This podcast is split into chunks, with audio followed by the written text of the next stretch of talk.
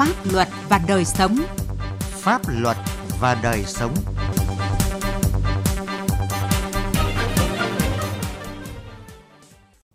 Kính chào quý vị và các bạn. Chương trình Pháp luật và đời sống hôm nay xin dành toàn bộ thời lượng bàn về đổi mới tổ chức và hoạt động của tòa án nhằm đảm bảo tòa án hoạt động độc lập, chỉ tuân theo pháp luật và là chỗ dựa về niềm tin công lý của nhân dân. Pháp luật đồng hành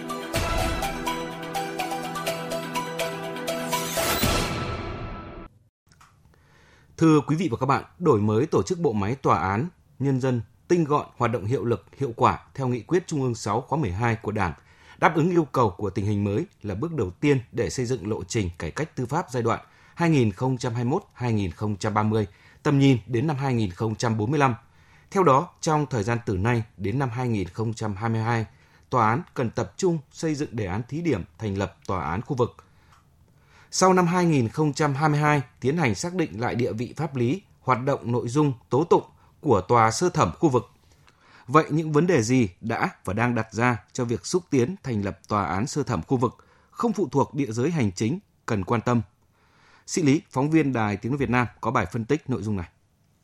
Đổi mới sắp xếp tổ chức bộ máy của Tòa án Nhân dân theo định hướng tinh gọn hoạt động hiệu lực hiệu quả, trong đó có nhiều vấn đề cần giải quyết mà trước hết là sớm thực hiện chủ trương tổ chức hệ thống tòa án theo thẩm quyền xét xử không phụ thuộc vào đơn vị hành chính.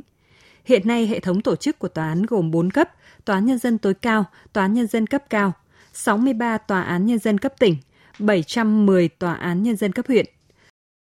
Đối với tòa án cấp huyện vẫn được tổ chức hoạt động theo địa giới hành chính, nên việc xét xử của tòa sơ thẩm chưa thực sự đảm bảo được nguyên tắc thẩm phán hội thẩm xét xử độc lập và chỉ tuân theo pháp luật, hạn chế việc tổ chức các tòa chuyên trách để thực hiện tốt chức năng thẩm quyền xét xử của cấp sơ thẩm. Vì vậy, tại dự thảo đề án thành lập tòa án sơ thẩm khu vực đưa ra đề xuất,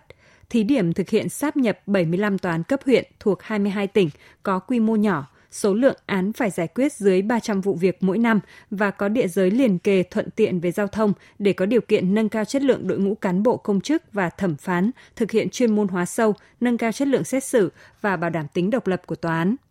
Ủy viên Bộ Chính trị, tranh án Tòa án Nhân dân tối cao Nguyễn Hòa Bình khẳng định, việc sát nhập hai tòa án huyện với nhau phải dựa trên quan điểm xuyên suốt là tạo thuận lợi tối đa cho người dân. Chúng ta nhập, nhưng theo một cái quan điểm chỉ đạo xuyên suốt là phải tạo cái thuận lợi cho dân và khó khăn là tòa phải nhận lấy. Theo đó, các thiết chế hòa giải theo như luật hòa giải phải làm ở nơi địa bàn cư trú.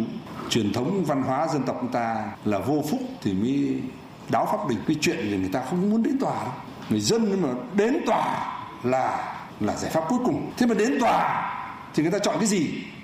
Người ta chọn đường gần hay là người ta chọn công lý người ta chờ đợi ở tòa không phải là đến gần mà người ta chờ đợi ở tòa là một cái phán quyết đúng đắn theo nhiều chuyên gia, thực hiện thí điểm sắp nhập một số tòa án cấp huyện để thực hiện xét xử theo thẩm quyền không phụ thuộc vào địa giới hành chính là cần thiết. Điều này cũng đã được nêu ra tại nghị quyết số 49 và nhiều văn bản khác của Đảng và Nhà nước. Thực tế trước đây chúng ta cũng đã thực hiện mô hình này. Tuy nhiên khi sắp nhập cần nghiên cứu kỹ đến sự tương đồng về truyền thống pháp lý cũng như điều kiện văn hóa xã hội, cuộc sống của người dân của các địa phương thực hiện sắp nhập và đặc biệt là phải đạt được mục đích đảm bảo sau sắp nhập, hoạt động xét xử của tòa phải thực sự độc lập hơn. Phó giáo sư tiến sĩ Nguyễn Tất Viễn, nguyên ủy viên thường trực Ban chỉ đạo cải cách tư pháp Trung ương nêu quan điểm. Tôi cho rằng là để mà thực sự xây dựng được một cái mô hình lý thuyết ấy, rồi sau đó ứng dụng trong thực tiễn ấy, để trình các cơ quan có thẩm quyền cao nhất ấy, thì chúng ta cần phải có một nghiên cứu rất là kỹ, rất là cơ bản về cái truyền thống pháp lý về tổ chức và hoạt động của hệ thống tư pháp. Thế rồi là chúng ta cũng phải tìm hiểu về các nước họ tổ chức như thế nào. Thế rồi là các cái yêu cầu của cải cách tư pháp rồi xây dựng những pháp quyền ở Việt Nam nêu ra những vấn đề gì để cho cải cách tòa án. Bởi vì sao? Bởi vì chúng ta tổ chức tòa án theo cách nào thì cuối cùng cũng phải bảo được đạt được cái nguyên tắc độc lập xét xử. Thứ hai là phải gần dân thuận tiện cho dân và thứ ba là bảo đảm trách nhiệm chính trị trách nhiệm xã hội của người thẩm phán và người hội thẩm trước nhân dân. Còn ông Nguyễn Đức Hà, nguyên vụ trưởng vụ tổ chức cơ sở đảng Ban tổ chức Trung ương, nhìn nhận vấn đề này như sau. Một trong những vấn đề mới hiện nay đang đặt ra đó là làm thế nào để nâng cao chất lượng xét xử của cấp tòa án sơ thẩm chính là ở cấp huyện hiện nay. Thì tôi cho rằng là đây là một trong những suy nghĩ mà để nó đáp ứng, nó phù hợp với tình thực tế. Và làm để làm thế nào? Tòa án thực sự là một cái cơ quan là hoạt động một cách độc lập và nó chỉ tuân theo pháp luật thôi. Không bị một cái sức ép gì, không bị những chi phối gì cả. Thì tôi cho đây là cũng là một cái suy nghĩ rất đúng mà nó cũng là một cái hướng đúng. Tại cuộc họp Ban chỉ đạo xây dựng đề án đổi mới tổ chức hoạt động của hệ thống tòa án mới đây, Chủ tịch nước Nguyễn Xuân Phúc khẳng định xây dựng đề án đổi mới tổ chức hoạt động của tòa án với nhiều nội dung, trong đó có việc sáp nhập một số tòa án cấp huyện thành tòa án sơ thẩm khu vực là bước đầu để chúng ta tiến tới hoạch định chiến lược cải cách tư pháp trong chiến lược xây dựng nhà nước pháp quyền. Việc xây dựng triển khai thực hiện đề án làm sao để tăng cường hơn sự lãnh đạo của Đảng và sự giám sát của cơ quan dân cử và nhân dân đối với hoạt động của tòa án cùng với sự lãnh đạo của đảng, thì vấn đề sự giám sát như thế nào để mà mọi quyền lực để được giám sát? Thì có thể khẳng định rằng để cho dân yên tâm, tất cả những cái việc thí điểm này đều tạo thuận lợi cho người dân và cơ quan xét xử và đều được sự giám sát của hội đồng nhân dân, của quốc hội, của mặt trận tổ quốc Việt Nam và đặc biệt là của người dân. Và chúng ta phải có một cái tổng kết, tiếp thu những ý kiến của của, của người dân về vấn đề những bản án được xét xử, nhất những bản án dân sự hành chính. Cùng với xây dựng đề án đổi mới tổ chức hệ thống tòa án, căn cứ nghị quyết của Ban chấp hành Trung ương về xây dựng và hoàn thiện nhà nước pháp quyền xã hội chủ nghĩa Việt Nam đến năm 2030, tầm nhìn đến năm 2045, Tòa án Nhân dân tối cao cũng sẽ đề xuất định hướng sửa đổi bổ sung luật tổ chức Tòa án Nhân dân năm 2014, hướng tới xây dựng Tòa án Nhân dân chuyên nghiệp hiện đại, công bằng, nghiêm minh, liêm chính, minh bạch, phụng sự Tổ quốc, phục vụ nhân dân, hoạt động xét xử được tiến hành có hiệu quả và hiệu lực cao. Từng bước xây dựng chiến lược cải cách tư pháp toàn diện hơn, đáp ứng yêu cầu xây dựng và hoàn thiện nhà nước pháp quyền xã hội chủ nghĩa theo nghị quyết Đại hội 13 của Đảng.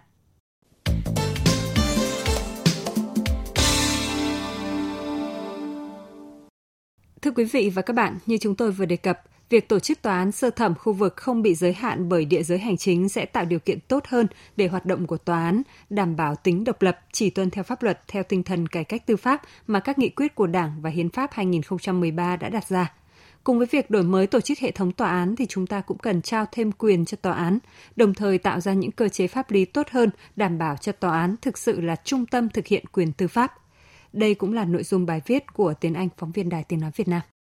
Theo nhiều chuyên gia, với việc triển khai thực hiện các nghị quyết 08, nghị quyết 49 và chiến lược cải cách tư pháp, cũng như các đạo luật mới về tố tụng, về tổ chức cơ quan tư pháp đã nâng cao vị trí vai trò của tòa án trong thực hiện quyền tư pháp. Hoạt động của tòa án cũng đã nâng cao hơn trong việc bảo vệ công lý, bảo vệ quyền con người, bảo vệ chế độ.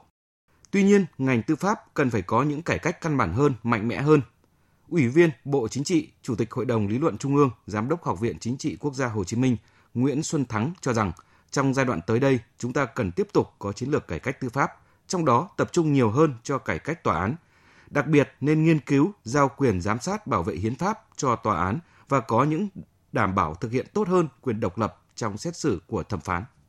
Trong giai đoạn từ nay cho đến năm 2030, việc đổi mới hoạt động tổ chức của ngành tòa án vẫn là nhiệm vụ trung tâm của tiến trình cải cách tư pháp ở Việt Nam – Hiến pháp năm 2013 nêu rõ tòa án nhân dân có trách nhiệm cùng với các cơ quan khác của nhà nước và toàn thể nhân dân bảo vệ hiến pháp, song vẫn chưa có thiết chế riêng như là tòa án hiến pháp để mà giám sát tính hợp hiến của các đạo luật, nghị quyết do Quốc hội ban hành. Do đó về lâu dài nên cái nếu đề xuất phương án giao việc này cho tòa án nhân dân tối cao. Quan niệm hiện đại cho rằng một nền tư pháp độc lập là yếu tố cấu thành quan trọng của nhà nước pháp quyền và chức năng xét xử là quyền riêng của tòa án nhân dân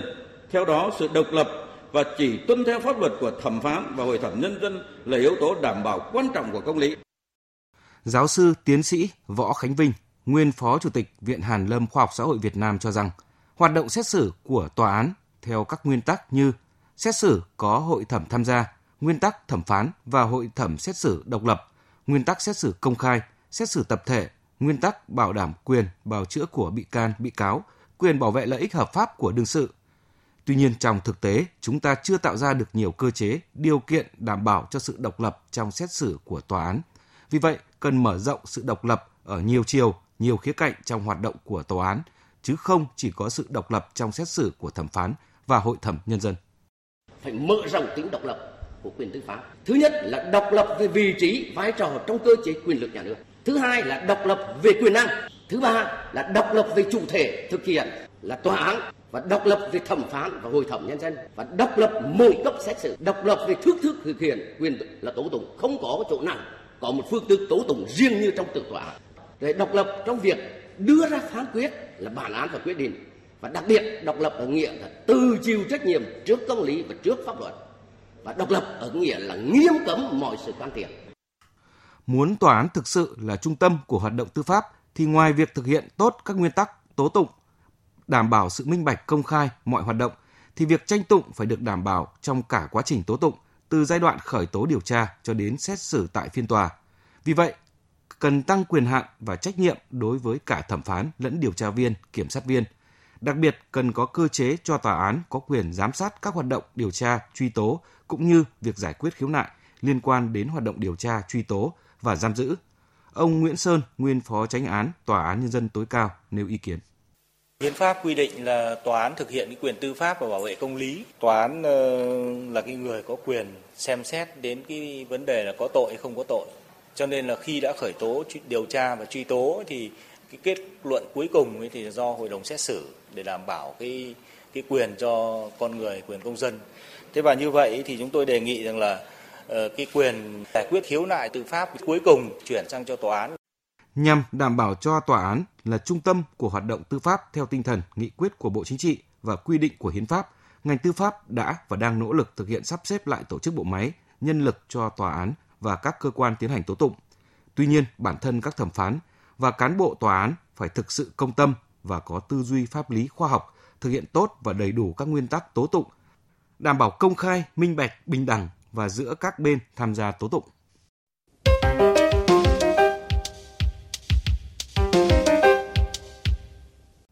Thưa quý vị và các bạn, để tòa án thực sự là cơ quan trung tâm thực hiện quyền tư pháp, ngoài việc Đảng, Nhà nước đã và đang hoàn thiện chính sách pháp luật, đẩy mạnh cải cách tư pháp thì bản thân cơ quan tòa án cũng như thẩm phán, cán bộ, công chức phải đổi mới nhiều hơn về mọi mặt. Chúng tôi xin chuyển đến quý vị và các bạn những ý kiến của bà Lê Thị Thu Ba, nguyên Phó trưởng ban chỉ đạo cải cách tư pháp Trung ương, ông Nguyễn Khắc Hoàng, tránh án Tòa án Nhân dân huyện Can Lộc, tỉnh Hà Tĩnh và luật sư Nguyễn Tiến Lập, công ty luật NH Quang và Cộng sự mà chúng tôi ghi nhận được về lĩnh vực này. Để phấn đấu cho một nền tư pháp vì dân, theo tôi đầu tiên là chúng ta phải xác định là cái nền tư pháp vì dân chính là nền tư pháp phục vụ nhân dân. Để chúng ta cần phải đào tạo à, xây dựng một cái đội ngũ cán bộ tư pháp